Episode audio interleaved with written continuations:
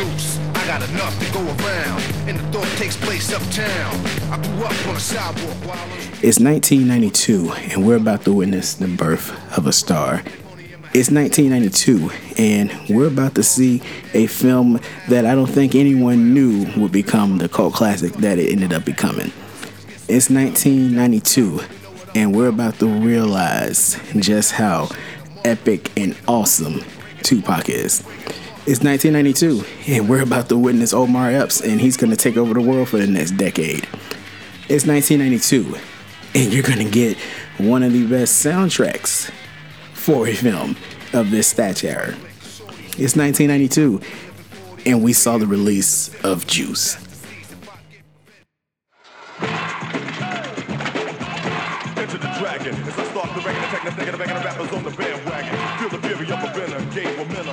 the dragon as I start the record attack. That's nigga, the rappers on the bandwagon. Feel the fury of a venom. Gave a men are slaves. You know you're sexy. Thank you. Sir? Sir, can I check that newspaper? Sir, where are you going? Get a job, why don't you? People call me Q or GQ. What did names like Mustafa and Akbar become too hard to spell?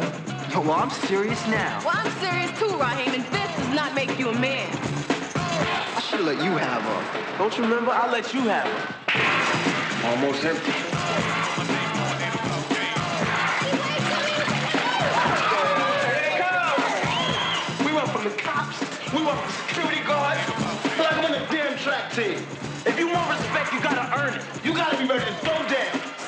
And die for that stuff if you want to, Jew.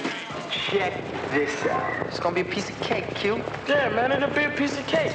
We go in right before 11, get the loot, and jet. I got a DJ Saturday night, you know what I'm saying? I'm not trying to miss that for nobody. I hold on to the gun. Why should he hold on to the gun? Because I already got it.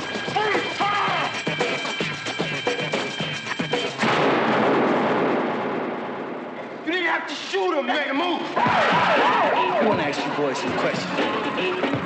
Did you leave the club at any time tonight? You're mixed up in it, aren't you? I think Bishop lost it, man. Who killed him? I'm the one y'all need to be worried about.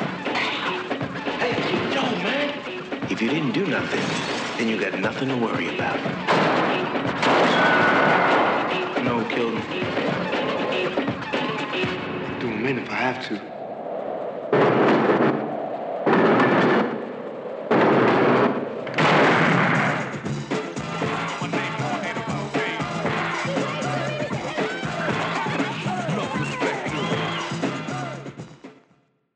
So, what can be said about this film that hasn't already been said?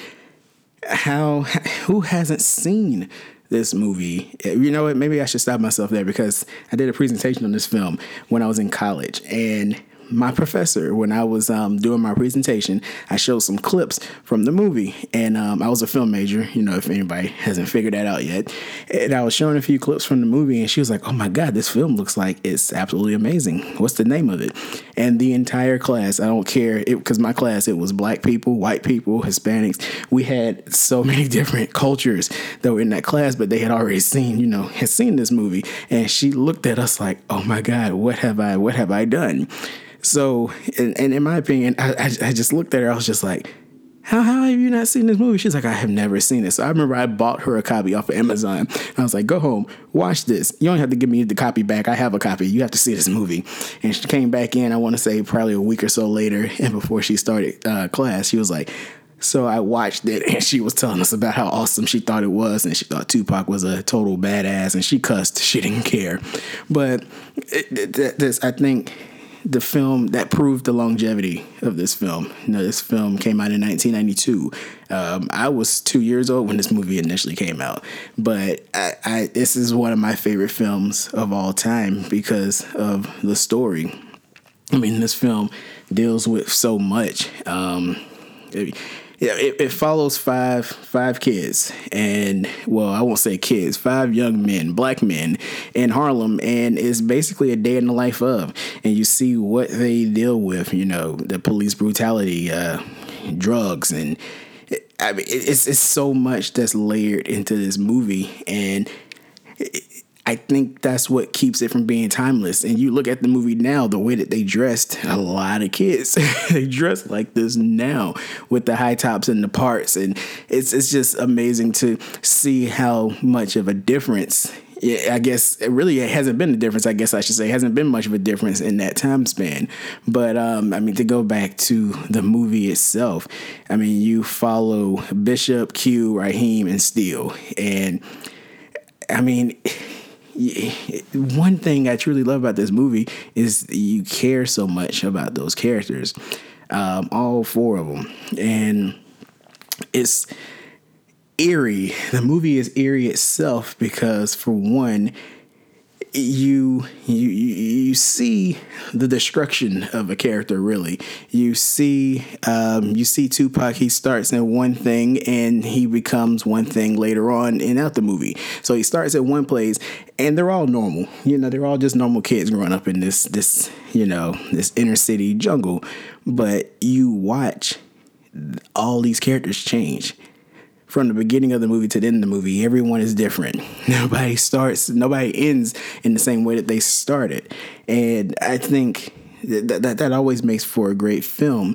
But, you know, one thing that really, I guess, because I'm not going to go in any linear structure of this because I'm just.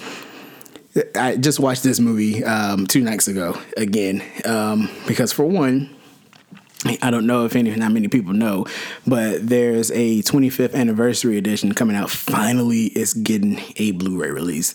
Last year, I had written up this blog post on my blog. I never posted it, but I wrote this. I wrote this long blog post about how I felt that this was a film that should be treasured, a film that you should always have and be able to talk about and discuss, but you couldn't get it anywhere because DVD. What are those? You know, and Blu-ray is the thing. Blu-ray 4K streaming, that's the thing. But it wasn't available on Netflix. I don't think it was available on iTunes. I could be wrong. I didn't really look. But it, it, I was just baffled with how this film wasn't readily available. I couldn't go into a store and buy it. If I didn't have that DVD copy still sitting on my shelf, I would have to wait for it to come on television not a bad thing. I will watch it no matter what.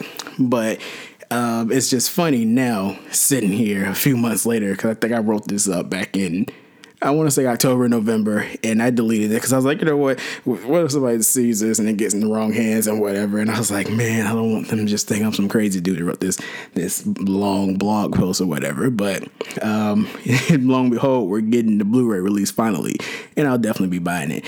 But um, I just watched it recently because I wanted to celebrate it. I, I love this movie and um, kind of get back on track again.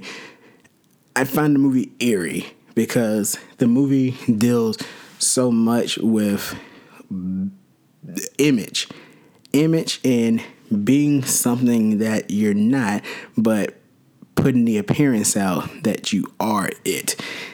And if you're a fan of Tupac, you know that. I think it's interesting because Tupac was, you know, at this time, at this time his career when this movie came out, Tupac was kind of a conscious rapper. I mean, he had a, you know, I don't even think um, the second album had came out yet. I think that came out after this. So you only had the first album, um, 2Pacalypse Now, which was very much, for the most part, a conscious album. You know, you had Brenda's Got a Baby, and it was like, it wasn't, he wasn't gangster Tupac yet. that wouldn't come till later on.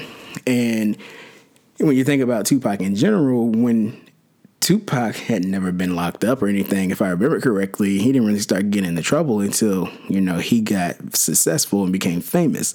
And it was because of that image that he portrayed. Um, you know, we all know the thug life moniker that he lived by. But if you look at documentaries or if you read his poetry or if you look at anything that was about him, Tupac wasn't that. Um, he wasn't this thug. He wasn't none of this. You know, this dude went to you know a good school. You know, he moved around a lot. He grew up in poverty. Of course, you know that's we know that part of the story. But as far as you know, the gang banging and all that, you know, he wasn't that. You know, he did ballet. He did all of these things, and he grew to become one of the you know most known gangster rappers that there is. Um, I, I think his his character as, as a man in general, um, you know, as a rapper, the whole his whole facade, his whole character. I to say facade. His whole entire character of who he was and what he represented. I find it so interesting because he wanted so much to be that character, but in reality, I don't think he was. And it's interesting when you watch this movie. I think there's an underlining theme in this movie is nature versus nurture. All of these characters, these characters, these kids, these young men, they grew up in the same environment, but none of them came out the same way as Bishop, Tupac's character. Um, he was, of course, you know, we get the idea that he had probably the roughest upbringing. You know, with the we, we get to see shots of him in his his environment, his um, home life. They were brief, but we got to see that perhaps nobody truly attended to him and nobody really cared about him necessarily the way I guess they should. So when you don't really have that backbone, you don't have that family to really bring you up, I guess, the way you're supposed to be brought up, you look to other places. So just to see the way that he admired um, I don't remember the name of the gangster movie that he was watching in the movie, but just looking at how he admired the whole he going out like a boss. he getting shot up, getting killed, but he going out like a boss. That was what he admired.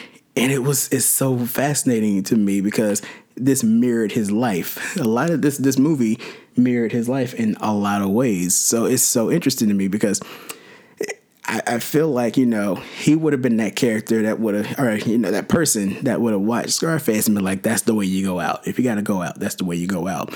And I think it's so interesting. Um, as we all know, those who have seen the movie, you know, it leads up. He's the pushing, motivating factor behind a lot of things. Um, you know, all of the, the, four characters, you know, Bishop, Q, um, Raheem, and Steel, you know, they're just normal kids. They don't go to school, they skip school. Okay, well, we've all done that for the most part. We've all skipped a class or two or whatever, so that doesn't make us bad people. Um, but I think they all wanted out of that in a way. It's, and I think even Tupac's character, I think, wanted out, but I think his way of doing it was different than what they were trying to do. Um, so when you look at Raheem, uh, not Raheem, um, when you look at um, um, Q, you look at Q, who was wanting to get out, but he was going to do it with his music thing. You look at you look at Raheem. It's weird because when you look at Raheem and you look at um Steel, not to say that they didn't have much development, but you get the idea that Raheem, for the most part, was a good guy. But we kind of get implied that, you know, he has kids. And the woman he's with, we see at the beginning of the movie, you know, she's like, I need a man. And I think that kind of set course for what would happen later on in the movie, you know, before he died and him agreeing to um, rob the store. And but it's and I think with him because we even see a scene with his um I guess his baby mama getting into a car with some dude and they didn't really ever say it but I think it was more so implied. Um it was implied that you know perhaps he's looking at this thinking well maybe this is what I need you know I need to impress people or whatever it may be. And still I would say probably is the weakest developed character in this movie because he's there. He's just there and that's about it. And of course, you know it's no secret. Raheem gets killed and um, still gets shot. So I mean, the movie essentially sets up good versus evil between Bishop and Q.